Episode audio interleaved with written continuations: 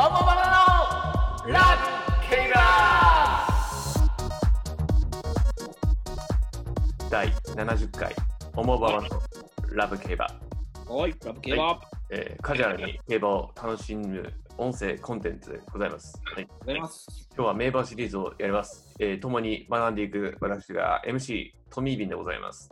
よろしくお願いします。はい、語り手さん、どうぞ。はい、私、オンババのボーカルギター、先込んでるパサーと申します。はい、お願いいたします。ずいぶんなんか、きれきれいな挨拶をされましたね。日本人なので、日本語聞いて。そうですね。かしこまりました。はいということで、今日は、えっ、と、名馬中の名馬なんですか？これは、まあまあ、名馬中の名馬っていうか、まあ、えで、ただ伝説なんですね。ーまあ、古いすふ古すぎて知らないみたいな。うんうんうんうん。ね、前にね、一度、あの、夢のね、ダービダービー。はいーの。時に、えっ、と、こう、出走してきしてきたっていうか、出走させた。はい。詳しくはその時の放送をね、まあ、あの聞いていただいて、時の実る、時の実る。はい、うん、ちょあっと存分に語っていただきたいと思うんですけども、ーいいです？コンパクトに、はい、2時間ぐらい。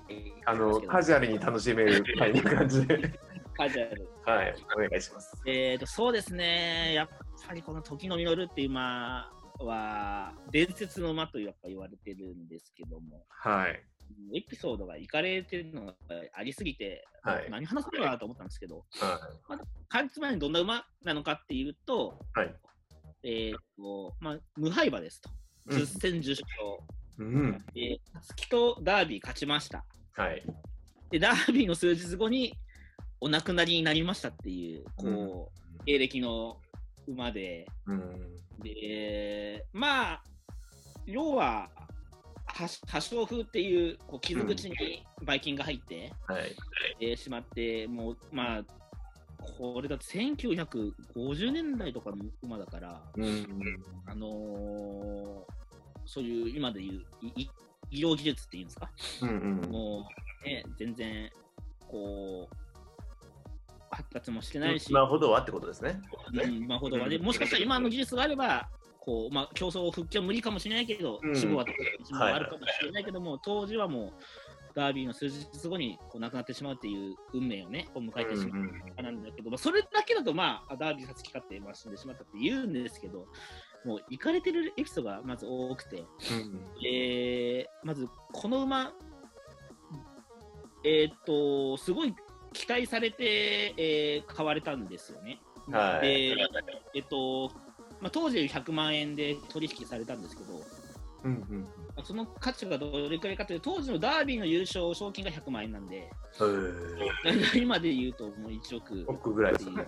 1億、2億ぐらいの、うん、まあ、金銭価値だと思うんですけども、なんだけど、このオーナーが、まあ、映画王と言われてたなな永田正一さんって人なんですけど、えーっとまあ、大日本映画っていう映画の社長をやってたり、プロ野球の球団持ってたりっていう、めちゃめちゃ金持ちな、まだうん。ああ金持ちな方だったんで、はい、なんかこの馬を持ってたのを忘れてるじゃないけど、まあ、100万円出して買って、まあ、走ればいいかなっていう。うん、で、で、いいたらしいんですけど、デビュー戦でもうレコードを圧勝して、ちょっと、すごい馬出ましたよって言って、うん、で、その時のデビューの名前が、時の実ではなくて、パーフェクトって名前で、はい、なんだその馬って言ったら、パーフェクトって馬ですって言って、はい、そんな強いのかって言って、で、えっ、と、買ったことを忘れて、なんだそれはって言って、うん、で、その報告を受けてから、この競馬にかけた時が、実る時が来たというふうに、偉そうにこう、格言を出してきて、時の実るに解明するっていうね、え要は後出しじゃんけんですよね。ーちょっと素朴な疑問があるんですけど、はい。はい。あのこの時は解明できたんですか？今も実は解明できるんですか？今はできない。今できないできません。今はできない。この時は解明できた。解明 OK なんですねはい。。へ昔は、それこそ、今みたいに海外との交流もないし、ーうんうんうん日本の独自のうん。制度だったんで、うん海外までこう有名な馬と同じ名前もあったし、ああ、なるほど、なるほど。もう全然こう精度がもう全然ねこ確立されてないので、はい。後付け場面制度っていうのがあって、意味が分かんないけど、そ こでもう一番ここのねしかも尊敬できる先輩社長がいいたらしくて、そのはい尊敬できる馬馬主の冠名がとと時のだったらしいんですよ。それを、まあ、あやかって、うんその、そのミノルっていう名前を、ぜひ最強の馬が来たら、う私はこの名前を付けたいってずっと言ってたらしい、まあ、相当強い勝ち方をしたらしいんですよね。でうんうんで僕探したんですけど、ちょっと映像やっぱ出てなくて、ないですね。でまあ、6連勝で朝日杯勝って、うんうん。皐月賞は日本レコードだと。はい。単勝支持率は73.3倍という、ディープインパクトでさえ63%だったのに、えっていうような、もう、皐月賞までもう無敗。でもうどんどんどんどんこう強い勝ち方をして、日本中が期待してたんですけども、実は、時の実る、圧勝しまくってたんですけど、実は足がもともと悪くて、回も満足に調教ができてない状態だったらしいんですよ。えそれで、この、ー。まず、皐月賞まで無敗で来ると。皐月終わった時にちょっと歩行に異常が見られてて、えで、またちょっと参考にしてるのが、このサラブレッド100リットルの死に方っていうね、こうー。ちょっと今、ズームで見てるんで、はい僕は実際にその本を今見てるんですけど、そういう本があるんですね。はい私が中学生ぐらいの時に買ったんですけど、まあ、100リットルの馬のね、こう、はい。死に際に関してく詳しく書かれてる本があって、そうだね。とんでもない中学生ですね。書かれてる中学生でね、1900円出して買いましたよ、これ。で、で一番最初にでで出てくるのがトキノミノルで、えすごいですよ、何月何日、こうしたっていう、こね、刻々と書かれてて、で、まあ、こう、皐月賞終わってからもう一日ごとにその調教師がメメメモしてたのをね、書いてうたんん。ですよ。で、それで、やっぱ調子が悪い。で、一日経ったら、あ、ちょっと良くなってきた。はいはい。でまたちょっと軽めの調教をするとか、もう、うん本当ダービーまで、この時ダービーと皐月の間が確か2週間ぐらいしか間なくて、うーん。本当調整、微調整ぐらいしかできないんですけど、うんうんダービーにも出れるかどうかすらもわからない状態うん。だったらしくて、でもダメだ、前の日になってダメだと、これ。やっぱ調子悪いぞと。うん。これだけの馬だし、うん。こう、ダービーを勝つっていうのはみんなの夢なんだけども、ね、その僕らだけの、自分らだけのこの願望で、はい。名馬を、万が一のね、ことを起こうすん。ものかと、っていうふうにこう決断をして、まあ朝、ダービーの朝にまあ最初決断しましょうっつって、もうと当時はもう出走しないって流れで朝を迎えたら、めちゃめちゃ状態が良くなってたらしくて、え出走だと、ー。はい。出走じゃあと、うん。こう、決めたんですよね、陣うん営は。うんでも単勝支率50%、半分以上がこの馬の単勝を買ってる。ただし、まあ、状態はね、よく見えたんですけども、デビュー以来初めて先頭を切れなくて、ああ、なるほどね。道中、なんか8、9番手にいたらしいんですけど、まあ、これはちょっと映像残ってるんで、私見たら、もう、ただ、向こう上面からもう、うわーってまくって、えもう4コーナーでは先頭に立って、そのまま押し切ったっていう、めちゃめちゃ強い勝ち方をしてたんーですね。えただ、このデビュー初めて先頭消えなかったっていうのが、多分もう時の実の限界というか、ー。えこうなんていうんですかね、もうきついよと、多分おそれでも勝っちゃうけど、ー。うんうん。やっぱ鼻を切れない、その先頭に立てないスピードを、なんか馬自身でセーブしたのかなっていうふうにちょっとね、うーん。んですけども、それでも無敗の2冠馬が来た、これはもう3冠取って、アメリカ遠征だと、うんうん。夢をひ広がったんですが、ダービーの数字をちょっとうん。ね、足に熱を持ってると。うん。調べたら破傷風っぽいぞと。うんうん。で、やばいと。で、いろんな、こう、お医者さんとかね、どんなんだけども、結局はみんなの看病も虚しくうん。亡くなってしまった。はいはい。ちなみに、えっ、と、もうみんな、この時、東京競馬場の厩舎というか、あの、美保のせんあのトレーニングセンターがなかったので、うん。もう各競馬場にその厩舎があったんですよね。うん。でこの時のみの東京競馬場所属で、えー、と東京競馬場でもうみんな、まあ、家族みたいなもんですよね、うんまあ、騎手も住んで、調教師も住んでる、その調教師とか、ね、清美さん、みんな東京競馬場に住んでる。時代で、こうみんながこう一晩、その馬房で明かして、なんとか時の実直したいと思った時に、まあ、ジョッキーがね、こうよ岩下ジョッキーって言う言うんですけども、ジョッキーが最後、駆けつけて、来たら安心して息を引き取ったみたいな。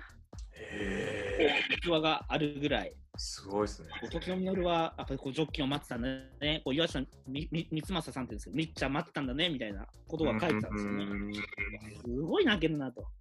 すごいですね、本当に。あれはすごいなと。それでこの、そのジョッキーの岩下さんは、もう、ゴール前になると、もう勝手に自分からう動き始めるから、う。ん無知に自分は使わなかったし、もう乗ってるだけで勝てるみたいな。馬だったらしいんだけど、やっぱ常に脚部不安をね、こう抱えて、まあ、い一度でいいから4本足で走らせたかったと。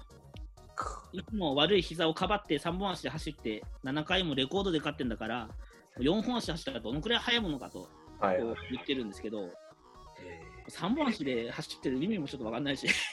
そうですね、そもそもだし。この他の馬とレベル差がもうやばいですよね。あ人間で言うと片足怪我してるのにぶつ切っちゃうってことだから。ーはい。